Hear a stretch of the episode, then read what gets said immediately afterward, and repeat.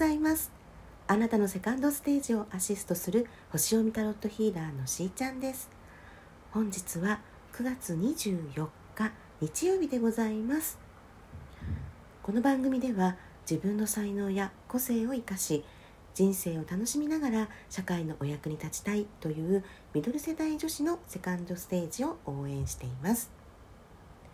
はい。始まりました。1週間経ちましたね。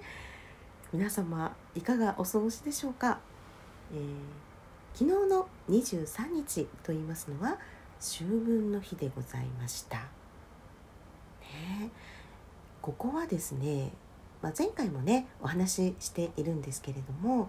あのお彼岸にね当たるところですのでご先祖様とのつながりも深いよっていうことをねお伝えしたと思います。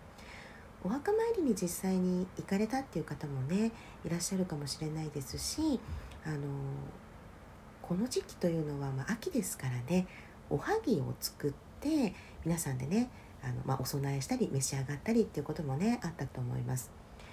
春分と、まあ、春分とで、えー昼と夜の長さがねほぼ近くなるっていうお話もありましたが、まあ、厳密にはあの昼の方が少し長いっていうのはあるんですけれどもそれもですね、まあ、太陽の大きさを加味して、えー、太陽の半分のところで、まあ、見ると、まあ、平等だったりもするし、ま捉え方はねいろいろあるかと思いますけれども、うん、ほぼ近いというのは、ま年に2回やはりあるわけですね。そして春の時は季節柄まボタンっていうことでぼた餅と言ったりしますね、うん、今の秋は萩の頃ですのでおはぎと呼んでいますね。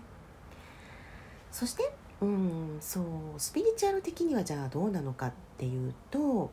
やはりここはね大事な転換期とかね後から振り返っても、まあ、私自身もそうだなって感じるからっていうのもあるんですけどもターニングポイントになってるよねっていう時期だなと思いますね。でここ過ぎてくるとまた次はね冬至っていうところにこう向かっていくんですけども今の段階で皆さんがこう感じていることそれから、えー、これから進んでいきたい方向に対してはどうしていったらいいのっていうことでね、ちょっと前置きありましたけれど日曜日ですので1週間の高次元メッセージをお伝えしたいと思います。はい。それでですね、えー、ここからは、まあ、パパパパッとね進んでいきたいと思うんですけれども、うん、まずもうねあの今回も大事な秋分というところのエネルギーを全体として読んでおります。なのでまず人間関係に変化が起きてきたよってね前回おっしゃっていた方新しい方向性が見えてきたようですねどうやら。素晴らしい。であのはい。これはじゃあ、えー、そうですね。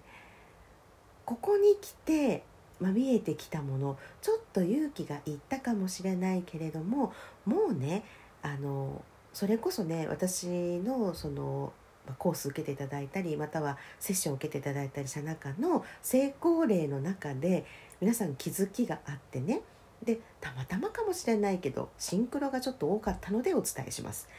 新しい人間関係広がってきた方は本当にねここからねあの自分の喜びとか幸せにつながっていけるステージに入られてるんですよ。で今まさに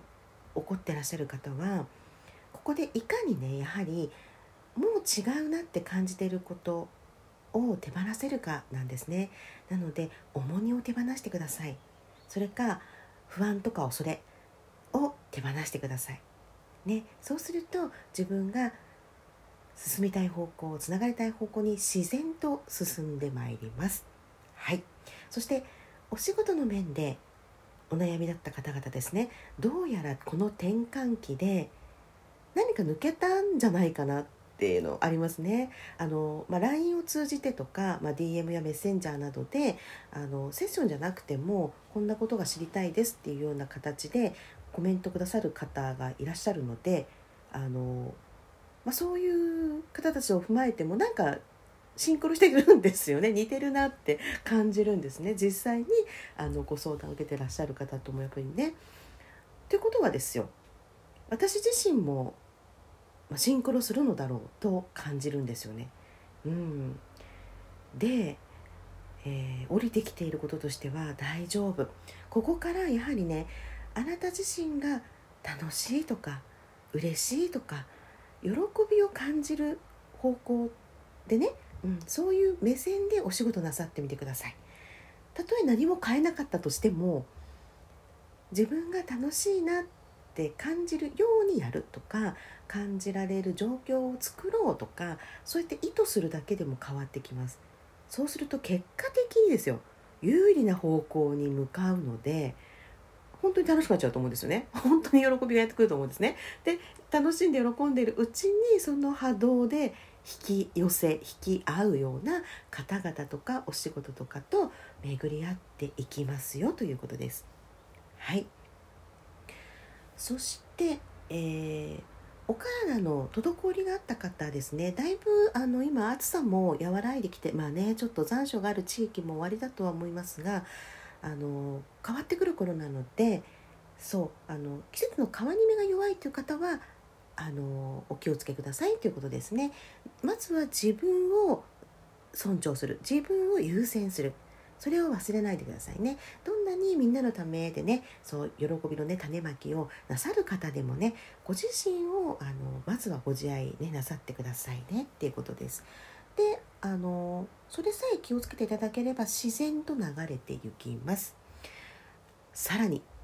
パートナーシップですよ。ここねあの前回もしくは前々回ぐらい、うん、この1ヶ月ね2ヶ月でちょっと変化が起こってきてしまいましたとかうまくいってませんでしたとかねなっていた方、まあ、夫婦関係恋人ねあの、まあ、どういう関係性であれですね自分にとって大事だなと思うパートナーです。はい、そこに今エネルギーの解放起きてます。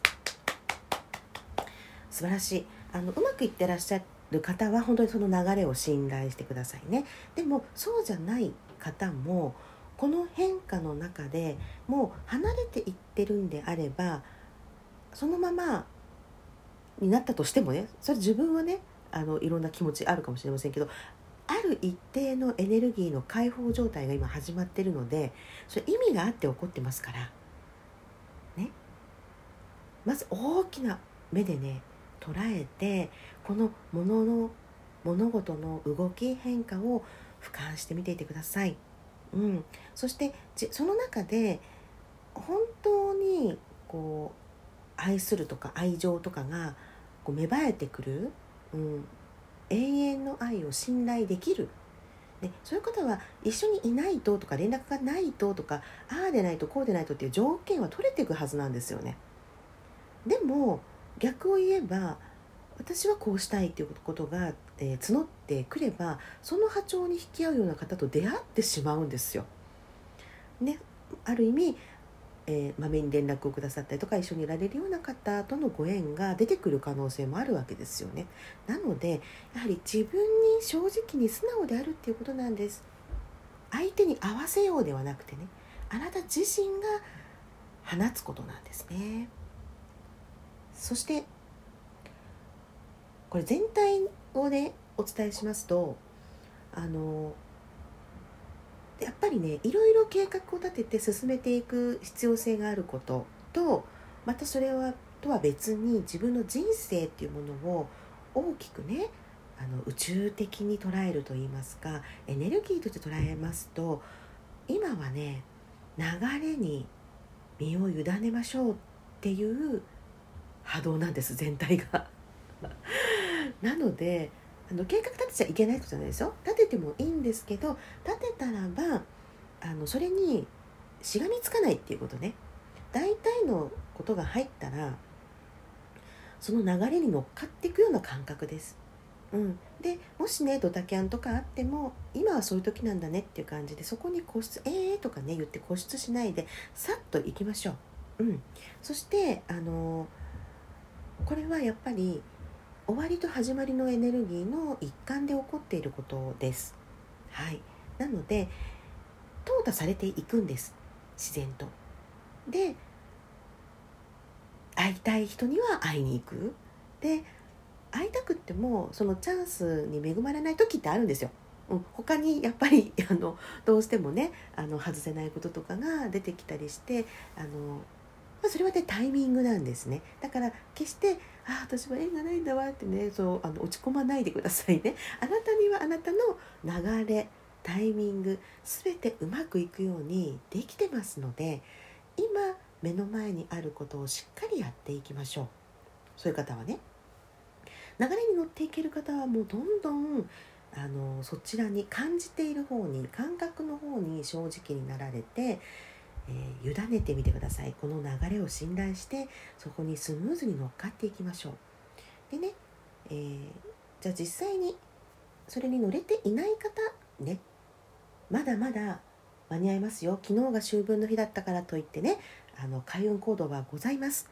まず1つ目は先ほど言ったご先祖様です。で秋分の日じゃなくってもね手を合わすことできますしあのお線香をあげたりお水あげたりできますよね。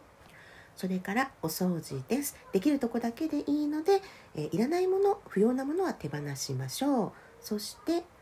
この1週間は自分が惹かれるものいいなと思うものに、えー、自らが働きかけていくようにしましょう。行きたいところに行ってね美味しいものを食べて運気を開運していくぞっていう気持ちをまず盛り上げてください。それではしーちゃんのスマイルキャリアシーズン2またお会いいたしましょう。